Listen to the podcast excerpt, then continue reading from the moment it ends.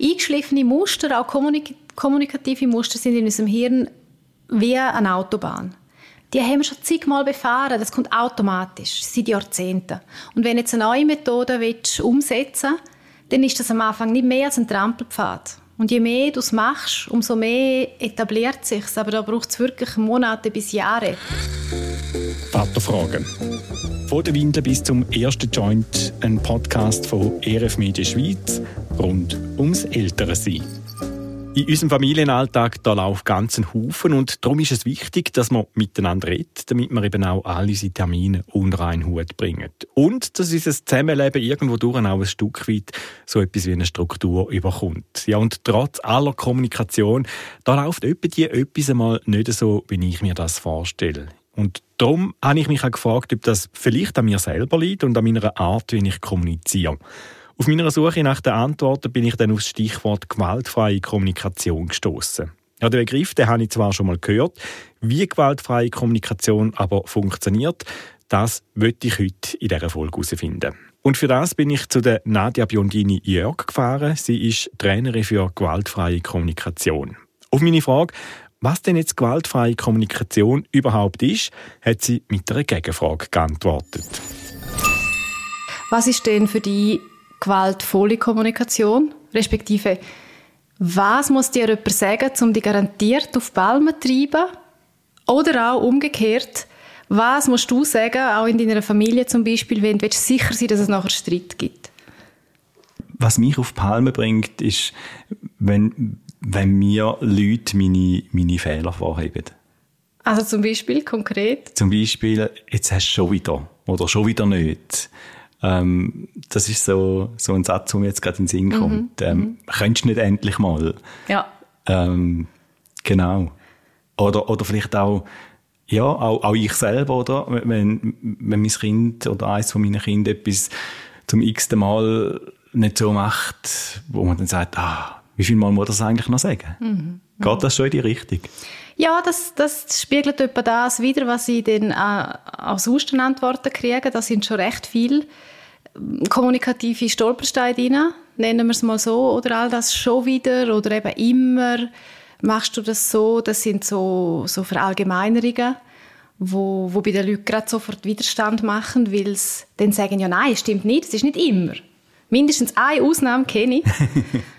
oder eben du bist, du bist sind so Etikettierungen, du machst Schuldzuweisungen, du musst, du sollst, das sind Forderungen. Das sind alles so Elemente in der Kommunikation, wo äh, schwierig sind, um in, in Kontakt zu bleiben. Und genau das ist es eigentlich, was die gewaltfreie Kommunikation probiert zu ersetzen. Also die gewaltfreie Kommunikation probiert einen Ersatz für so ähm, Ausdrücke anzubieten. Was gibt es da für einen Ersatz? Also jetzt gerade zum Beispiel, wenn, ja, jetzt im Alltag, wenn, wenn ich einem von meinen Kindern immer muss sagen, hey, dein Ämtli, wie viel Mal muss das noch sagen, dass du das jetzt endlich machst? Wie, wie, wie klingt das äh, gewaltfrei? sehr gut, sehr gut. Das Ämtli, das, ist, das kenne ich auch sehr gut. Also wenn ich würde normalerweise sagen, hey, jetzt hast du den Abfall schon wieder nicht rausgebracht, auf die ist echt kein Verlass. Dann bin ich äh, sowohl von der, von der Wort, die ich benutze, als auch von der Haltung in der sogenannten Wolfswelt, also in der gewaltfreien Kommunikation im deutschsprachigen Raum, ist Symbol für ähm, gewaltvolle Sprache der Wolf. Hat übrigens nichts mit dem Tier zu tun, könnte genauso gut der Frosch sein. Hat sich so entwickelt. Und ähm, der Ersatz der gewaltfreie ist die Giraffe. Giraffensprache ist die gewaltfreie Sprache. Und also erstens einmal, die gewaltfreie Kommunikation besteht aus einer Haltung und aus einer Methode. Und wenn ich sage, hey, jetzt hast du das Ämtli schon wieder nicht erledigt, äh, wahrscheinlich sage ich auch irgendwie, das haben wir doch so abgemacht. Dann würde ich mich zuerst mal fragen, haben wir es tatsächlich zusammen abgemacht? Du weißt es doch genau, ist einmal meine, meine, mein Satz, oder? Genau. Du weißt es, du, du weißt es doch, du musst, ja. du musst. Ähm, da kann ich schon mal davon ausgehen, mein Kind oder mein Teenager wird das nicht gern machen, weil eben sobald, sobald er muss, ist die Freiwilligkeit weg und durch das ist die Freude weg. Weil das ist wie eine der Grundannahmen von der gewaltfreien Kommunikation, von der Haltung, wo sagt, ein Mensch, egal ob du oder ich oder mein Kind oder mein Chef oder meine Mitarbeitenden, Äh, ein Mensch trägt gern zu meinem Wohlergehen bei, Komma, wenn er das freiwillig machen kann. Und sobald die Freiwilligkeit weg ist, macht er es nicht mehr gern. Das ist einfach eine mhm. Tatsache. Also kann sein, dass man halt oft Sachen nicht freiwillig könnt machen wobei auch das würde ich jetzt mit meiner Jahren Erfahrung äh, in Frage stellen. Es ist einfach so, sobald dein Kind denkt, es muss, wird es es nicht gern machen. Das heißt, als erstes würde ich da wirklich mal so quasi von der Haltung angehen und, und schauen, ja, äh, also mir ist wichtig, dass wir zusammen schaffen, dass, dass jeder in der Familie seine Ämter hat. Können wir einen Weg finden, vielleicht indem wir definieren, was für Ämter oder wenn die ausgeführt werden oder so, wo es mehr für beide passt. Also das ist mal so ein grundsätzlicher Dialog. Weil oft sind ja die Ämter so wie von den Eltern der Kinder übertragen worden. Das will ich, dass du machst. Und das ist dann halt auch schon eine schlechte Ausgangslage. Das ist die Haltung. Und übrigens, was auch noch zur Haltung gehört, ist ähm, die Grundannahme, dass alles, was ein Mensch macht oder sagt oder nicht macht oder nicht sagt, das macht er, um sich ein Bedürfnis zu erfüllen.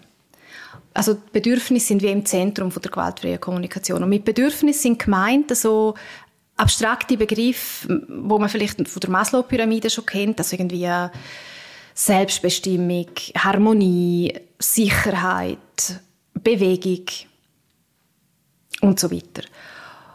Also das heißt, wenn da dein, dein, dein Kind der, dass der, der Abfall nicht rausgebracht hat, könntest du dich fragen, okay, was für ein Bedürfnis erfüllt sich mein Kind? Was ist wichtiger, als zu meinem Wohlergehen beizutragen, indem es das Ämtli erledigt? Und dann bin ich weg von dem Denken, richtig, falsch, gut, schlecht. Das ist so wie der Approach von der Haltung her. Aber wenn ich da schnell reingehen darf, ja. wenn jetzt meinem Kind das Game gerade wichtiger ist, als dass er den Abfall rausbringt, ähm, habe ich gleich ein Problem damit. Ja, hey, super, die Frage ist super. Weil Gamen und Abfall rausbringen sind eben kein Bedürfnis, beides nicht, sondern es sind Strategien. Der Unterschied ist, ähm, die Strategie ist die Art und Weise, wie ich mir ein Bedürfnis erfülle. Und man kann wieder davon ausgehen, dass für jedes Bedürfnis gibt es unendlich viele Strategien, wie man das kann erfüllen kann. Und wir wählen meistens unseres, einfach unsere Lieblingsstrategie. Also zum Beispiel das Gamen ist dem Sohn seine Lieblingsstrategie eventuell für das Bedürfnis nach Erholung oder äh, was könnte es noch sein? Lebendigkeit, Spiel, Spaß. Und das Ämtli rausbringen, das ist deine Lieblingsstrategie äh, für Bedürfnis nach Hast du eine Idee? Ja, dass das Haus einigermaßen aussieht. Ordnung. Ordnung, genau, Sauberkeit. Sauberkeit, vielleicht auch Kooperation, oder? Also Fairness, dass alle etwas beitragen, miteinander, miteinander genau, genau. genau. Und das ist es eben genau. Also Konflikte entstehen aus Sicht der gewaltfreien Kommunikation immer auf der Ebene der Strategie. Also wir streiten uns darüber, welche Strategie jetzt die richtig ist. Mhm, spannend. Also Konflikte entstehen nie auf der Ebene der Bedürfnisse. Die Leute sagen zwar oft, ja, wir haben nicht die gleichen Bedürfnisse und darum haben wir einen Konflikt, aber das stimmt nicht. Die Bedürfnisse an sich, die sind unverhandelbar, oder? Also dieses Bedürfnis nach Ordnung und ist genauso okay wie das Bedürfnis von deinem Sohn nach Entspannung. Die Frage ist halt einfach, auf welche Art und auch wenn und wie könnt, kann man die erfüllen, mit welchen Strategien, dass es für euch beide passt. Das ist eigentlich immer der Fokus von der gewaltfreien Kommunikation. Also welche Strategien gibt es, wo äh, möglichst alle Bedürfnisse erfüllen. Und da kann man sehr, sehr kreativ sein, sobald man kann wegkommen von dem, nur meine Lieblingsstrategie geht. Und gerade auch mit Kindern und Jugendlichen habe ich erlebt, dass sie sehr kooperationsbereit sind, wenn sie wirklich merken, äh, das, was mir wichtig ist, ist, also das wird auch gesehen und das wird auch berücksichtigt und ich habe eine gewisse Freiheit und ich kann mitreden. Klar, immer je nach Alter, gell, muss man das halt altersgerecht auch die Gespräche führen, aber äh, also da ist sehr viel möglich, wenn man dann aus dem Machtkampf schafft, zum rauszukommen. Mhm. Ja. Also bei, bei, uns ist das ein bisschen so, ich will jetzt gerade mit den Ämtern machen, das ist immer wieder ein Kampf. Also vor allem mit einem von unseren Kindern äh, sind wir ständig dran. Ähm, und, und dann haben wir auch schon gesagt, hey, es muss einfach heute erledigt werden. Und dann hat er gesagt, ja, ist gut, ich mach's. Und zur Abend, bevor er ins Bett geht, ist es einfach immer noch nicht erledigt. Das macht die wahnsinnig, oder? Ja, das macht. Ja, da, ja. genau. Also da, das ist jetzt eben, das ist jetzt meine Frage, wie, wie kann ich denn das gewaltfrei, ja, wie komme ich, äh, eben, weil ich brauche dann gleich wieder Druck und sage, und jetzt machst du es. Ja. Ähm, du gehst nicht ins Bett, bevor das gemacht ist, ähm, sonst gibst du mir das Handy ab, wenn es nicht funktioniert und so weiter mhm. und so fort, oder?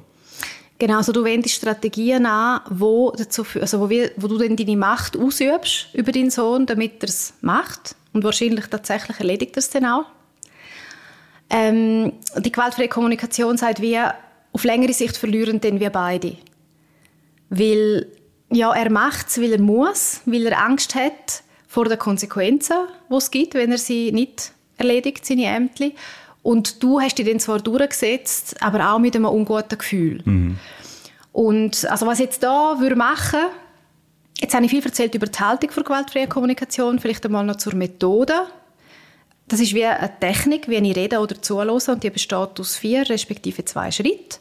Da könntest du mal grundsätzlich mit deinem Sohn ins Gespräch kommen. Nicht gerade dann, im akuten Moment, weil dann sind beide aktiviert und, und nicht offen für so ein Gespräch, aber mal ähm, ansitzen und dann wäre so ein Selbstausdruck nach gewaltfreier Kommunikation, also jetzt sehr lehrbuchmäßig, würde es mhm. vielleicht irgendwie so tönen, zuerst Beobachtung, ähm, Sohn, in den letzten Monaten haben wir mehrmals pro Woche Diskussionen über die Ämter. Dann ich mein Gefühl, wenn ich an das denke, bin ich extrem frustriert. Dann mein Bedürfnis. Ähm, mir ist wichtig, dass wir alle einen Beitrag leisten in der Familie und dass, wir, dass es harmonisch ist. Und dann der letzte Schritt, Bitte. Da gibt es verschiedene Arten von Bitten. Jetzt in dem Fall würde ich erstens würde ich zuerst einmal mit einer Beziehungsbitte anfangen. Kannst du mir sagen, wie es dir geht mit diesen Ämtern? So wäre ein, ein Selbstausdruck und nachher hat dein Sohn den Ball und kann dir einmal rückmelden, wie es ihm geht mit diesen Ämtern. Und dann würde er vielleicht sagen, keine Ahnung, weißt du wahrscheinlich besser, was er würde sagen. Was denkst du, was würde er sagen auf so einen, auf so einen Ausdruck von dir? Ich habe das nicht. Also jetzt gerade, wenn es um Staubsaugen geht, ich habe das nicht.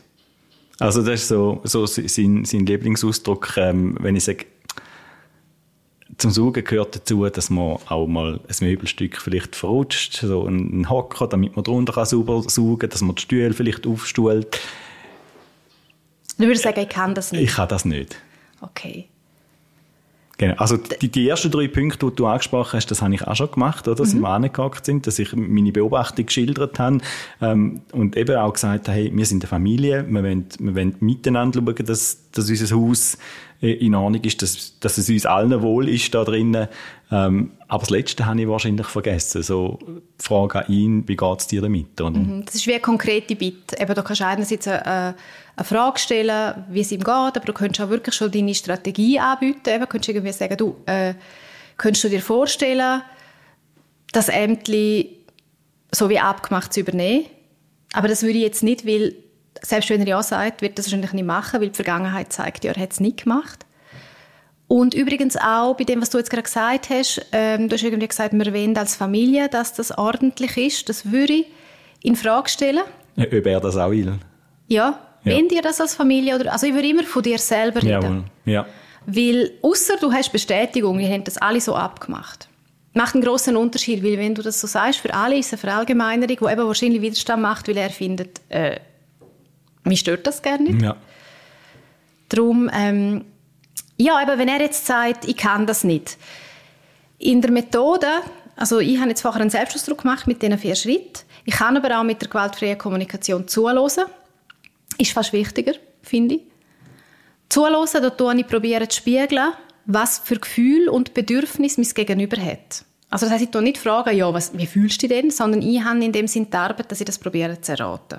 Also da würde ich ähm, sagen, äh, an deiner Stelle, deinem Sohn zum Beispiel, sag mal, bist du eigentlich auch genervt?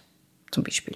Da würde ich vielleicht sagen, ja, ich, immer muss ich machen, was du sagst. Aha, da höre ich jetzt das Bedürfnis raus, nämlich irgendwie, ja, möchtest du mehr selber entscheiden, was du wenn, wie machst? Das ist so eine Umschreibung für Autonomie dann würde er vielleicht sagen, ja, genau, genau, also Staubsauger, das mache ich überhaupt nicht gern. Ich würde viel lieber etwas anderes machen und auch nicht so oft.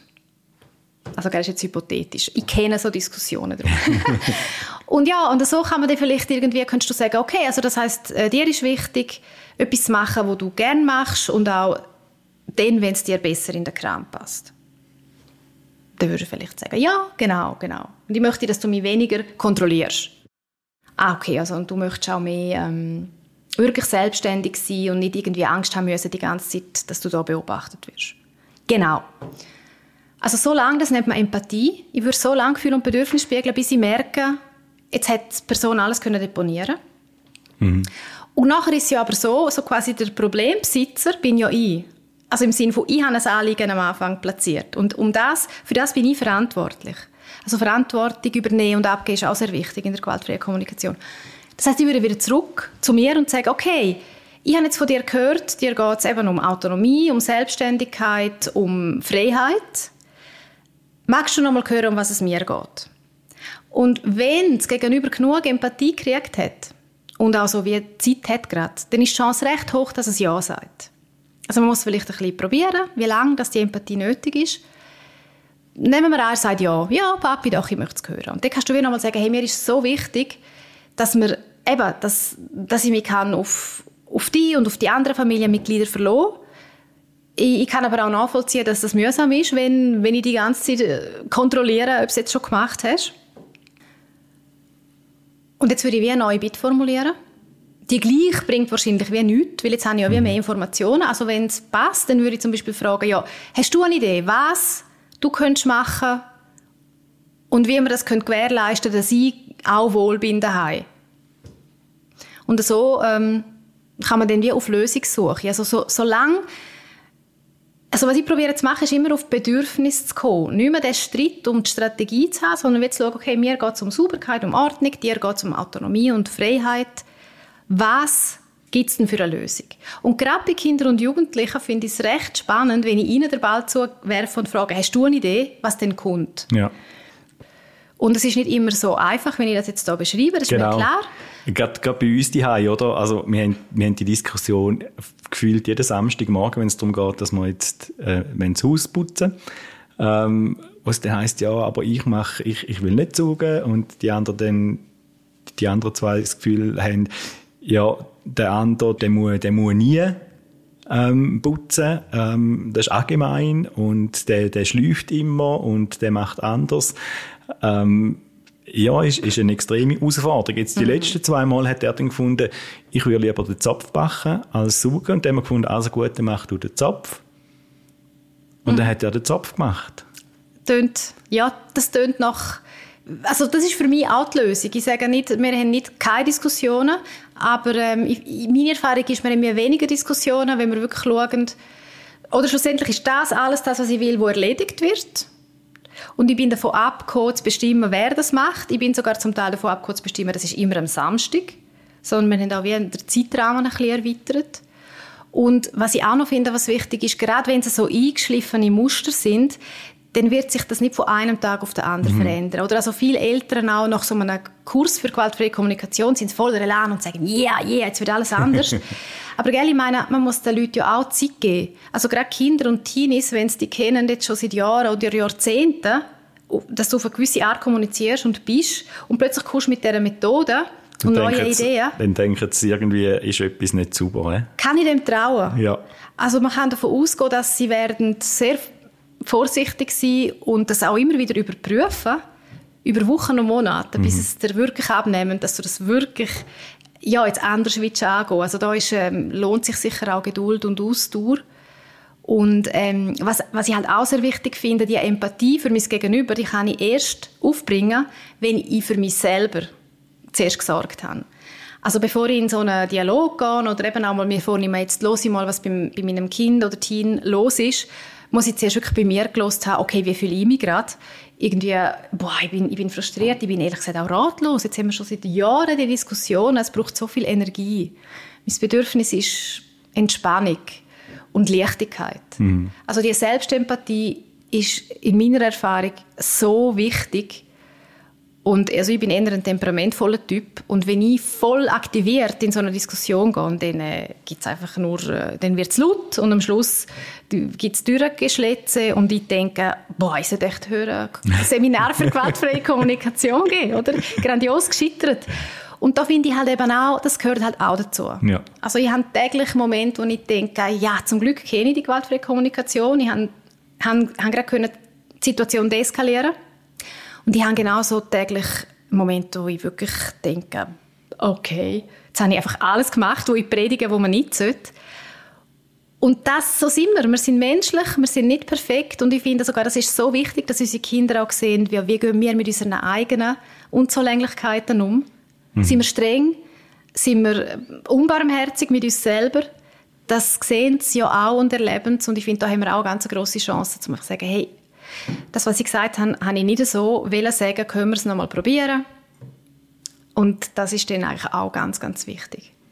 Du hast vorhin einen Punkt angesprochen, den ich auch noch ganz wichtig finde, eben das mit diesen Ämtern, ähm, nicht zu einer fixen Zeit, nicht, nicht immer das Gleiche. Wir haben es am Anfang mit dem Ämterplan probiert, ähm, weil ich davon ausgegangen bin, dass es funktioniert, weil bei uns die hat das früher noch funktioniert. Mhm. Ähm, also, wenn du mich fragst, müsstest du meine Eltern fragen, wie sie es sehen, aber ich habe immer das Gefühl, der Ämterplan hat funktioniert. Ähm, und, und wir sind gescheitert mit dem Ämterplan und irgendwann ist das mir ein großer Stress geworden, den Ämterplan durchzustieren, mhm. dass wir den einfach eliminiert haben. Mhm. Und, ähm, und dann habe ich eben auch gefunden, dann, dann sollen sie sagen, was sie putzen, oder? Also mir ist wichtig, dass sie etwas putzen, weil ich will sie auch dorthin erziehen, dass sie mal selbstständig dastehen und, und wissen, wie, wie man kocht, wie man putzt und so weiter. Ich habe das jetzt sehr schön gefunden. Du hast, also deine Strategie ist, deine Lieblingsstrategie, jetzt in dieser Situation, eben jeder soll putzen. Oder es ist Strategie, putzen.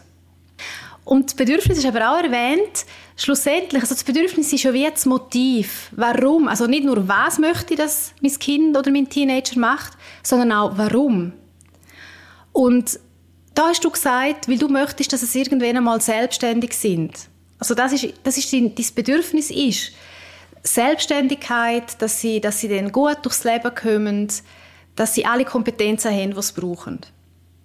Das ist ein wunderschönes Bedürfnis. Und das, das erfüllst du dir, indem du sagst, jeder soll putzen.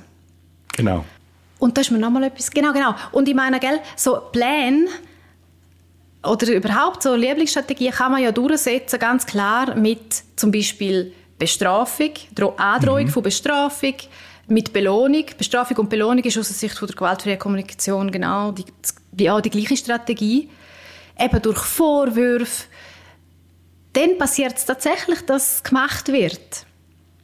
Eben, aber dann ist die Motivation der Leute ist ja eine andere. Ja. Dann das heißt so eben Bestrafung, Belohnung ist eigentlich kontraproduktiv zu der gewaltfreien Kommunikation. Absolut, ja. Weil durch das kriege ich mein Kind oder mein Teenager dazu, dass es etwas macht mit dem Motiv, dann kriege ich Belohnung.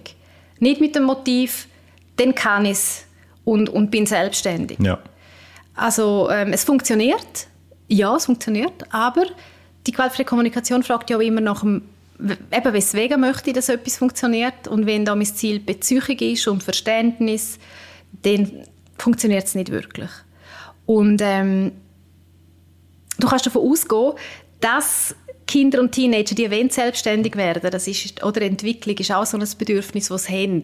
Das heisst, ähm, die Frage ist wirklich, wie, wie kann man sich da organisieren? Es ist auch immer altersabhängig, um, um die Wohnung in Schuss zu halten und gleichzeitig den, den Beteiligten äh, eben die, die Entwicklungsmöglichkeiten zu geben. Und, und ich finde auch, was sich immer lohnt, ist wie, wenn sie es selber erleben, jetzt ist es nötig. Nur sind doch unsere Toleranzgrenzen nicht gleich. Aber gerade wenn die Kinder älter sind oder wenn zum Beispiel, vielleicht ergibt es sich ja mal, dass sie alle außer Haus sind und wenn dann niemand den Tisch abräumt und abwäscht, wenn du es dann schaffst, um das nicht erledigen am Abend, wenn du heimkommst, sondern wirklich das lo aushalten und dann am nächsten Morgen kommen sie und sagen, hä, da stinkt und wieso liegt da noch alles auf dem Tisch? Und dann kannst du sagen, ja, das haben wir doch eigentlich abgemacht, dass ihr das macht und jetzt haben das nicht gemacht.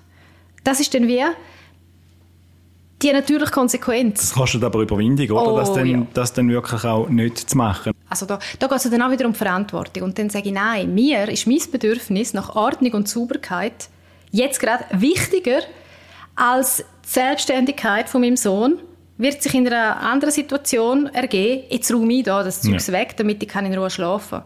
Oder dann ist es meine Entscheidung und dann räume ich es auch gerne weg oder auf jeden Fall lieber, als wenn ich voller Groll denke, ach, aber er hätte müssen. Und ich habe jetzt auch so die Erfahrung gemacht, alle Lektionen, die mein Kind braucht, kriegt es auch. Also gewisse, klar ist da auch meine Verantwortung als, als Erziehungsbeauftragte, aber oftmals äh, wird er selbstständig. Eben jetzt, wenn wir weg sind, dann äh, macht er sich selber sein Brot oder je älter es funktioniert, oder? Also ja, ich denke immer wieder, meine Frau und ich haben jetzt auch schon das Wochenende alleine irgendwo etwas miteinander gemacht, ähm, ohne unsere Teenie-Kinder und es funktioniert die Also wir sind, als wir das letzte Mal weg sind, sind wir heimgekommen und die Küche, die war picobello aufgeräumt und geputzt gewesen. Äh, da habe ich Bauchklötze gestaunt, oder? Also es würde funktionieren. Mhm. Ja, genau. Also das heißt, da kann man auch einen ganz grossen Teil, äh, würde ich sagen, auch wie loslassen und, und Verantwortung auch abgeben.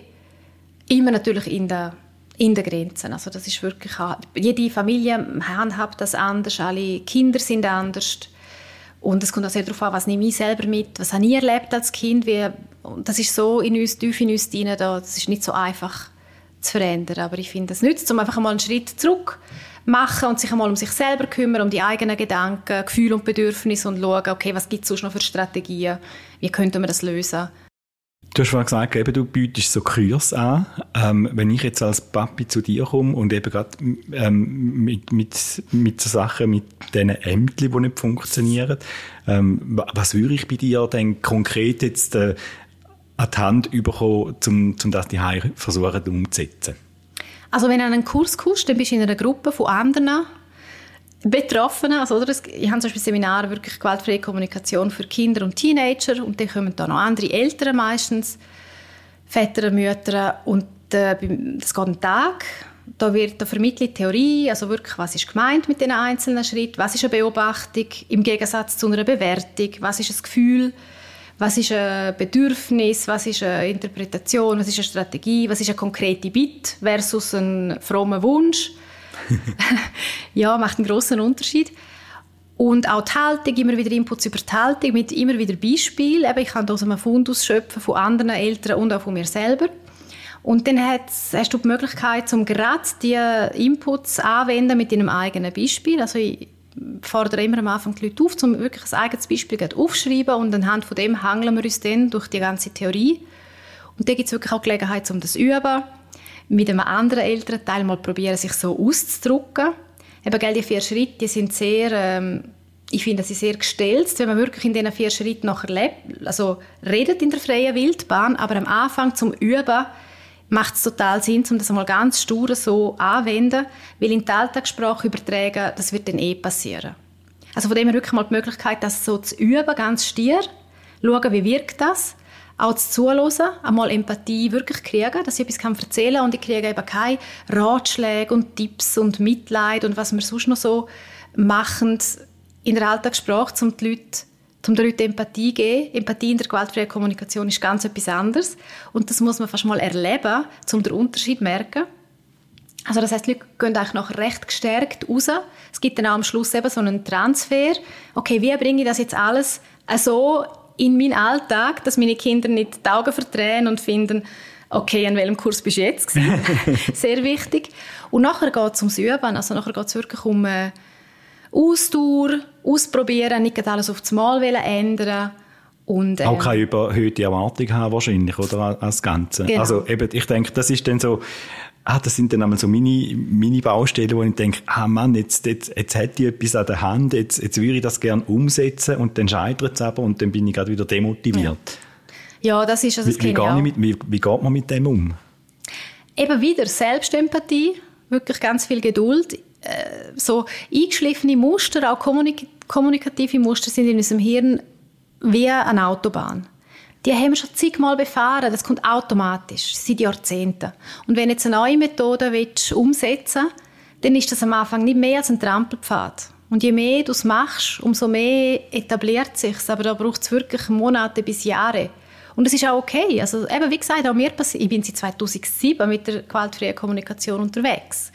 Und ich bin auch äh, jeden Tag wieder am Lernen. Und, und, und das ist irgendwo wirklich, sich das immer wieder zu sagen, es ist okay, Erfolg feiern, sich wirklich bewusst machen, hey, jetzt habe ich gerade zwei Sekunden lang anders denkt oder geredet.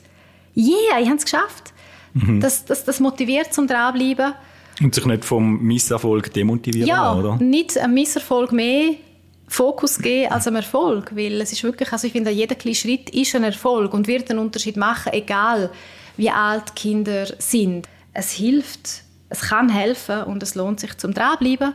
Und eben immer daran denken, das Ziel ist die Verbindung. Also das Ziel ist jetzt nicht, die Methode stier durchzusetzen, sondern die Methode soll einfach ein Werkzeug sein, zum Verbindung herzustellen, zu mir und zu meinem Gegenüber. Und das, was hilft für die Verbindung, das werde ich beibehalten und das, was nicht hilft, das lasse ich wieder weg. Gibt es Hilfsmittel jetzt im Alltag, um das einzuüben? Ja, es gibt, also jetzt zum Beispiel bei mir auf meiner Homepage habe ich im Blog habe ich einen Spickzettel erstellt, wo es ganz äh, grob und kurz umschreibt, was die vier Schritte sind, von der Technik zum Beispiel. Und auch da, da würde ich mir jetzt nicht vornehmen, jetzt rede ich gerade in diesen vier Schritten, sondern vielleicht mache ich mal eine Woche Fokus auf Beobachtung oder dann mal eine Woche auf Gefühl, weil oft, also Gefühl und Bedürfnis, das ist ein Vokabular, das viele von uns nicht haben, nicht so bewusst auf jeden Fall, dass sie mal schauen, okay, was für Gefühl und Bedürfnisse sind denn so im Raum, in, in einer Situation, meine, aber auch die vom, vom Kind, vom Teenie. Und meistens geht es einem ja im Moment dann um, um die eigenen Gefühle vor allem, oder? Also jetzt gerade, wenn, wenn ich das Bedürfnis habe, dass jetzt soll aufgeräumt werden und geputzt werden und die anderen sollen mithelfen, geht es in erster Linie um, um meine Gefühle. Und von dort mal wegzuschauen auf die anderen Gefühle, oder? Das wird wahrscheinlich auch... Mm. Braucht es auch, oder nicht? Ich finde, es macht Sinn, zuerst einmal bei dir anzuschauen, aber oft haben wir so ein Durcheinander in uns drin, oder? Also, du weißt jetzt einfach gerade, jetzt geht es dir gerade schlecht und es nervt und sie sollen doch jetzt. Oder mhm. dass du wirklich mal durchschnaufst und schaust, nein, wie fühle ich mich jetzt genau? Bin ich mehr verrückt, wütend? Ist Energie drin? Oder ist es mehr so eben die Ratlosigkeit, Hilflosigkeit? Schon mal da ein bisschen die Nuancen zu unterscheiden. Und dann auch bei den Bedürfnissen. Eben, also Aufräumen ist kein Bedürfnis, Aufräumen ist eine Strategie. Was für ein Bedürfnis ist denn dahinter? Das Hauptbedürfnis. Also ich könnte mir jetzt vorstellen, Ordnung, ja, ist auch ein Bedürfnis, aber bei dir geht es mehr um Wertschätzung um Unterstützung, um, um Harmonie, dass man da wirklich zusammen, gern zusammen der Karre zücht. Genau, Harmonie hat es getroffen. Also ich bin also, sehr harmoniebedürftig. Genau. Ähm, genau, und fühle mich meistens dort dann eben auch gestört, oder? Genau, also das heißt, da ist, würde ich auf jeden Fall als ersten Schritt bei dir schauen. Weil das ist ja auch, ich weiß nicht, wie lange der erste Schritt braucht. Manchmal sind es nur drei Atemzüge, wo du einfach zurückhaltest und noch nichts sagst und einfach mal schnaufst und schaust, wie geht es mir. Aber bei mir am Anfang vor allem, also da hat es mehr gebraucht, das Durchschnaufen. Da ich wirklich, bin ich schon stolz gewesen, wenn ich nichts gesagt habe und einfach mal aus dem Raum rausgelaufen bin, in einen anderen Raum, Türen zu und irgendwie einfach mal mich durchgeschüttelt habe und äh, meine Gedanken büschelt. Und dann bin ich wieder in Diskussion gegangen. Also das, ist, das kann ein paar Sekunden gehen, es kann ein paar Minuten gehen, es kann Tage gehen oder Monate, je nach Situation. Die Zeit, finde ich, lohnt sich total, um sich zu nehmen, wenn es irgendwie möglich ist, weil wenn ich im Affekt reden und handeln, dann gewinnt da niemand. Mhm. Also die Zeit, der Raum ist schon mal sehr wichtig für mich selber. Und erst nachher, nachher dann schon, wenn ich genährt bin, dann gehe ich und schaue, eben, wie fühlen sich die anderen mit dem Ganzen? Was sind ihre Bedürfnisse? Was können wir jetzt machen? Also zuerst einmal das herausfinden, durch Nachfragen, was sind Bedürfnisse und Gefühle. Und nachher, okay, jetzt haben wir mein Bedürfnis, dein Bedürfnis, vielleicht noch andere Beteiligte Brainstorming, wie können wir das jetzt lösen? Das, und alle Bedürfnisse sind gleich wichtig. Oder alle, eben wie gesagt, Bedürfnisse, nicht Strategien, sind gleich wichtig und das ist so eine, eine gelebte Gleichwürdigkeit. Oder? Weil in einer Familie oder auch im beruflichen Kontext sind oft nicht alle gleichberechtigt. Das geht ja mit der Rolle einher. Also als Eltern, als Erwachsene hast mehr in dem Sinn Kompetenzen, Rechte und Pflichten. Du bist nicht gleichberechtigt wie deine Kids. Aber gleichwürdig sind wir immer. Und mit dem Bewusstsein an die Lösungssuche gehen, das, äh, das hilft. Da bin ich wieder bei der Haltung. Gell? Also nicht, nicht mit Macht wollen etwas durchsetzen, sondern eben im Dialog miteinander ja. auf die Lösung kommen. Genau. Also ich, ich habe so, gerade so einen Satz im Kopf, oder, ähm, wo ich als Kind, oder wenn ich als Kind gefragt habe, wieso muss ich das machen? Und mein Vater gesagt hat, will ich das sagen? Will ich das sagen? Genau, das ist die, also in der gewaltfreien Kommunikation gibt es das Konzept von Macht mit Menschen und Macht über Menschen. Und das ist ein grosser Unterschied. Eben bei der Macht über jemanden, da probiere ich das, was ich will, durchzusetzen, zu erzwingen. Mhm. Eben zum Beispiel durch, äh, also durch was auch immer bei meinem Gegenüber Schuld, Scham und Angst auslöst. Und stattdessen, wenn ich Macht mit Menschen habe, dann setzen wir die Macht, die Wirksamkeit ein, zum Bedürfnis von allen berücksichtigen und erfüllen. Und das ist der große Unterschied. Einzige Ausnahme, ich übe Macht über jemanden aus, wenn ich die Person oder mich oder Gegenstände will schützen. Also wenn es um Schutz geht, dann ist auch in der gewaltfreien Kommunikation Macht über jemanden in dem Sinn okay. Oder zum Beispiel, wenn ich mein Kind backen und zurückziehen, wenn es über die Straße rennen will. Ja. Aber ähm, da muss man wirklich ganz, ganz gut überlegen. Oder nur schon die Diskussion zum Beispiel, ich weiß nicht, ob du die kennst, ich kenne die sehr gut, legt Winterjacken an. Es ist kalt. genau. Nein, es ist nicht kalt, ich habe nicht kalt. Händchen und Kappe. Genau, genau. Und, genau, und dann geht man aus und dann friert und dann sage ich einmal, ich habe das ja gesagt. Ja, das, ist, das gehören sicher auch gerne. Ja. Aber ja, weißt genau das ist es. Oder ich bin dann oft so, dass ich finde, ich setze das jetzt durch. Der geht nicht raus ohne Winterjacke. Ja. Weil, nachher wird er krank genau. und nachher wer muss der Tee machen? Ich. Aber, ähm, oder dann, mache, dann setze ich Macht über mein Kind um und sage mir dann, das ist jetzt zum Schutz. Und wenn dann aber sitze und mir das gut überlege, dann kann ich mich ja schon fragen, ja, wenn ich ihn jetzt gehen hätte. meine, unsere Kinder schon recht früh haben die ein Wärme- und Kälteempfinden. Und die Chance ist relativ hoch, habe ich auch schon erlebt, dass er wieder reinkommt und sagt, ich lege doch die Jacke an. Ja. Und dann wäre das eine ganz wertvolle ähm, Lehre für ihn gewesen. Wir hätten keinen Machtkampf gehabt. Und wir wären, er hätte dürfen selber die Erfahrung machen und also wäre wie eigentlich günstiger gewesen. Und auch da wieder, gell, ich arbeite das auch nicht immer. Sind wir da äh, manchmal zu überbehütend vielleicht auch? Die Frage ist berechtigt. Also bei mir, ich bin halb Italienerin und ja, ich bin es definitiv. Und eben, dann gebe ich mir einfach auch wieder Selbstempathie und sage, Nadja, du hast es äh, probiert und es ist stärker gewesen als du und es ist okay, nächstes Mal, nächstes Mal wieder. Oder eben, wenn er, wenn er reinkommt. Also wir haben oft Diskussionen am Tag und dann kann ich wie mittlerweile wirklich durchschnaufen und dann wie sagen, okay, äh, können wir das nochmal noch besprechen? Ich habe das nicht so gesagt, wie ich will. Und, und das ist sowieso etwas, was ich gelernt habe, es ist eigentlich selten, wie die Diskussion war und dann ist es vorbei. Es ist ja immer möglich zu sagen, können wir das nochmal noch mal anschauen? Ich habe das nicht so ausgedrückt, wie ich wählen habe. Und die Leute sind, also ihr lebt das so, also wenn sie, also wie soll ich sagen, das Bewusstsein haben, mir ist das, um was es ihnen geht, auch wichtig, Sie sind sehr offen, zum Themen nochmal anschauen, weil sie ja wie wissen, sie können eigentlich nur gewinnen.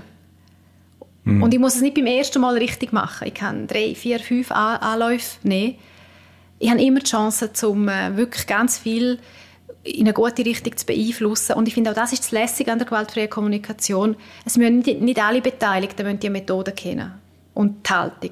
Wenn ich sie kenne, habe ich zwar äh, natürlich mehr Arbeit, weil mein Gegenüber kommuniziert vielleicht noch sehr stark mit diesen gewaltvollen Wolfswörtern, aber ich kann die übersetzen. Für mich selber, so wie ich sie höre, sodass ich weniger schnell triggert bin oder dass ich es nicht so persönlich nehme.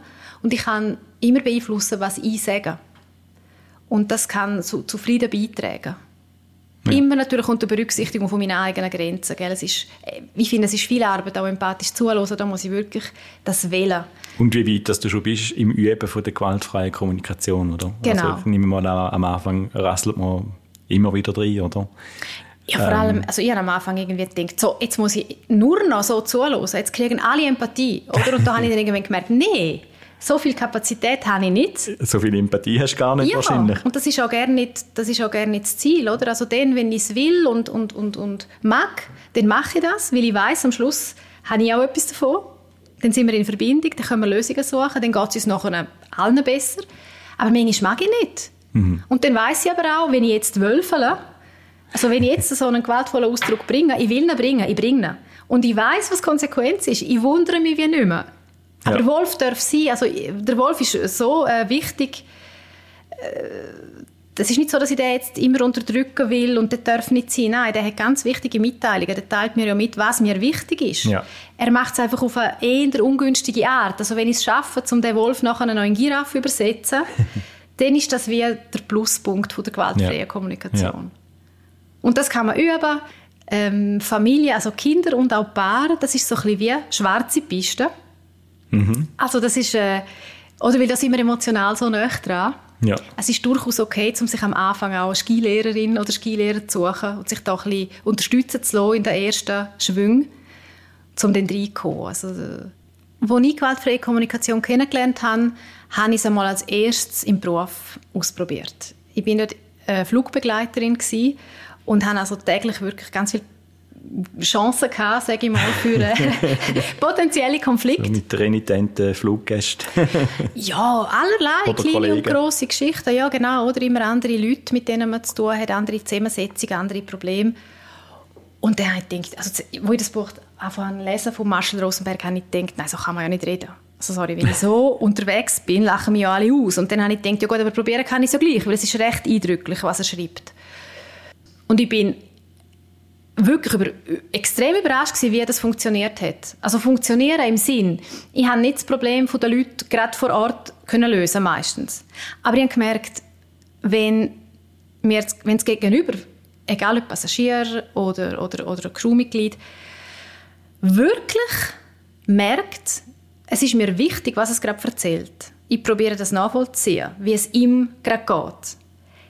Dann ist wie dann diskutieren wir gerade auf einer ganz anderen Ebene. Ja. Also da kann man sowas von der Wind aus den Segeln nehmen. Dann habe ich gedacht, ja, okay, da bleibe ich dran. Und eigentlich ist, hat sich so im beruflichen kleine Erfolgserlebnis, Situationen, wo ich nicht viel zu verlieren hatte, so habe ich angefangen. Wenn es nicht geklappt hat, habe ich im Nachhinein mir das aufgeschrieben oder vor einem schwierigen Gespräch mir das im Vorfeld aufgeschrieben. Beobachtung, Gefühl, Bedürfnis, Bitte. Und so bin ich dann langsam, langsam reingekommen. Und dann hat es auch in meinem Privatleben ähm, probiert. Und manchmal hat es geklappt, manchmal hat es nicht geklappt. Jetzt haben wir sehr viel über die verbale Kommunikation geredet. Mich würde es wundern, so die nonverbale Kommunikation, stelle ich mir vor, die, die hat wahrscheinlich auch sehr viel Potenzial für Gewalt. Ähm, also da langt ja manchmal nur schon ein Blick und das Kind verteidigt sich. Ja. Heute Morgen gerade äh, bin ich in, ins Esszimmer gekommen und unser, unser Sohn hockt am Tisch am Hausaufgaben machen und wir haben ganz klar abgemacht, auch mit der Lehrerin und er hat vor zwei Wochen müssen eine äh, Regel unterschreiben, ähm, dass er zuerst Hausaufgaben macht, bevor er etwas anderes macht, mit Gamen oder so. Ähm, und jetzt ist er gleich heute Morgen wieder dran gehockt. Ich bin reingekommen und ich habe ich habe noch nicht einmal angeschaut gehabt und gesagt, Papi, ich weiß, aber, aber weißt, also er hat sich dann gerade angefangen zu verteidigen. Ähm, genau, und, und ich glaube, eben da, gerade auch in der nonverbalen Kommunikation mit, mit so Blick sagt man auch extrem viel aus. Wie kann man da in eine gewaltfreie nonverbale Kommunikation kommen? Gibt es da auch Tipps und Tricks? Also Worte können Mauern oder Brücken sein. Das ist so das Zitat von Marshall Rosenberg. Also sicher sind die Worte ähm, sehr wichtig. Ich kann viel beeinflussen mit der Wortwahl.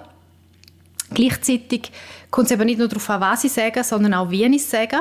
Also ich kann noch so perfekt in den vier Schritten kommunizieren.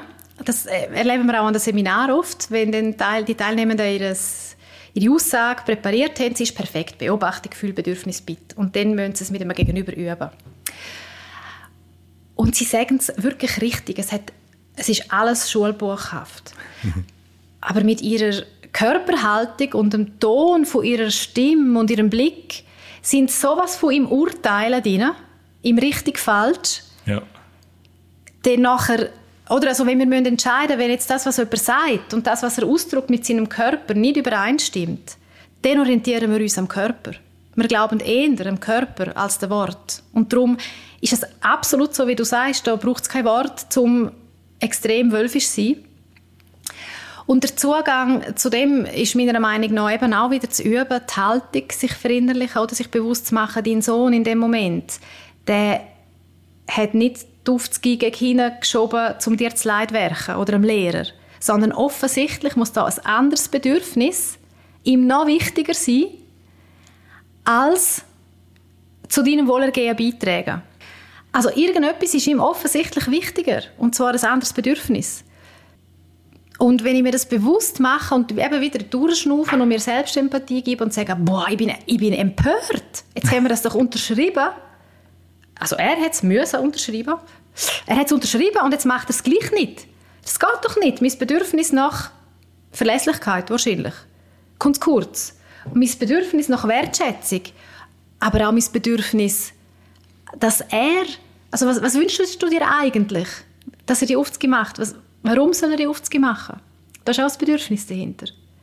Ja, gell, mein Bedürfnis ist dort... Der, also einerseits, ich, ich sage dann immer, weißt jetzt in der Schule geht es vielleicht noch, aber wenn du dann in der Lehre bist und du Sachen sollst machen und es dann nicht machst oder rausschiebst, spätestens dann kommst du ein Problem über. Also es geht auch wieder in die Richtung, wo ich, wo ich am Anfang schon gesagt habe, in die Selbstständigkeit hineinführen, oder? Ist, ist sicher so etwas, wobei ich muss jetzt sagen, mich hat das überhaupt nicht gestresst heute Morgen, dass er jetzt an der Hausaufgabe gehackt ist, weil ah. ich habe dann gefunden, mir ist es eigentlich gleich, wenn er es wenn er's macht. Also wenn er es lieber am Morgen macht, dann soll er es am Morgen machen, wenn er die okay. Energie dafür hat. Also ich habe dann auch müssen sagen, ich muss ja einmal noch zurückdenken, wie es denn bei mir war. Und ich meine, ich habe meine Hausaufgaben auch immer rausgeschoben und auf den letzten Drücker gemacht und vielleicht noch auf dem Schulhausplatz noch schnell abgeschrieben vom Kollegen. äh, hört das dein Sohn da, das Interview? Wenn er will, gehört das genau. Okay, ah, okay, das heißt, du bist nicht empört genau. gewesen, du bist... Äh, äh, nein, nein, ich bin, ich bin nicht empört gewesen, mhm. aber er hat schon das Gefühl, er müsse sich verteidigen. Okay, okay, okay. Genau. Also das heißt, äh, ihm ist der Druck wie bewusst gewesen. Ja.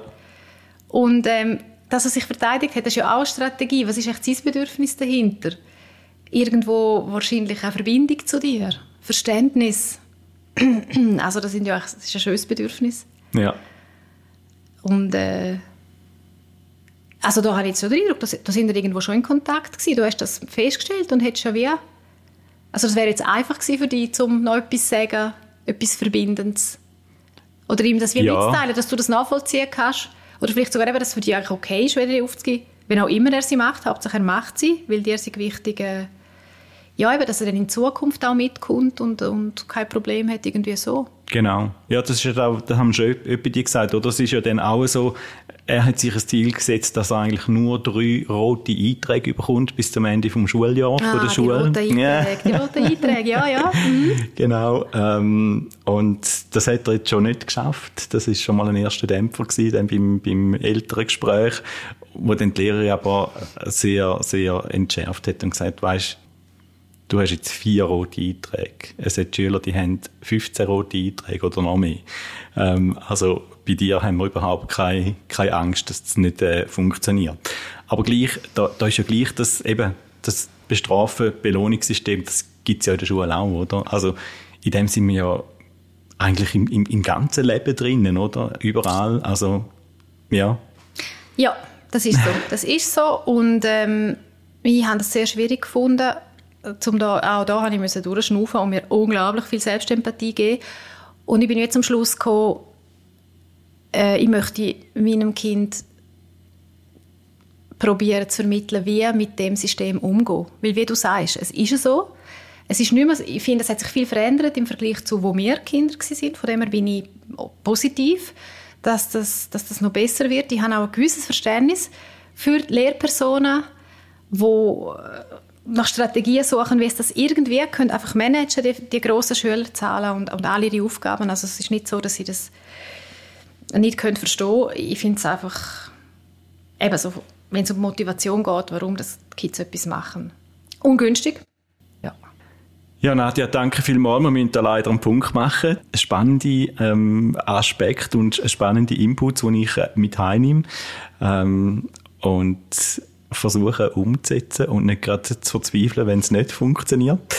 Ja, ich, ich bin eben immer so ein bisschen der, der dann mit hohen Erwartungen geht. Ja, wo jetzt habe ich das Rezept in der Hand und jetzt klappt es dann.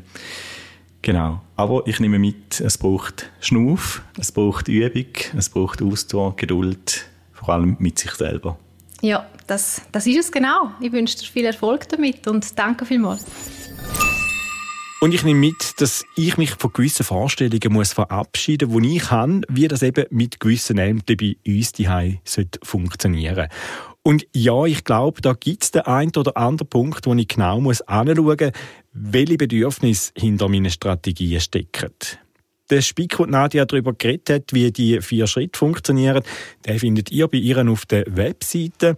Ich habe euch die in den Show Notes verlinkt. Und ich freue mich wie immer auf Rückmeldungen von euch oder auch Fragen zu Themen rund ums Älterensein. Unter erfmedien.ch-podcast findet ihr das Formular dazu.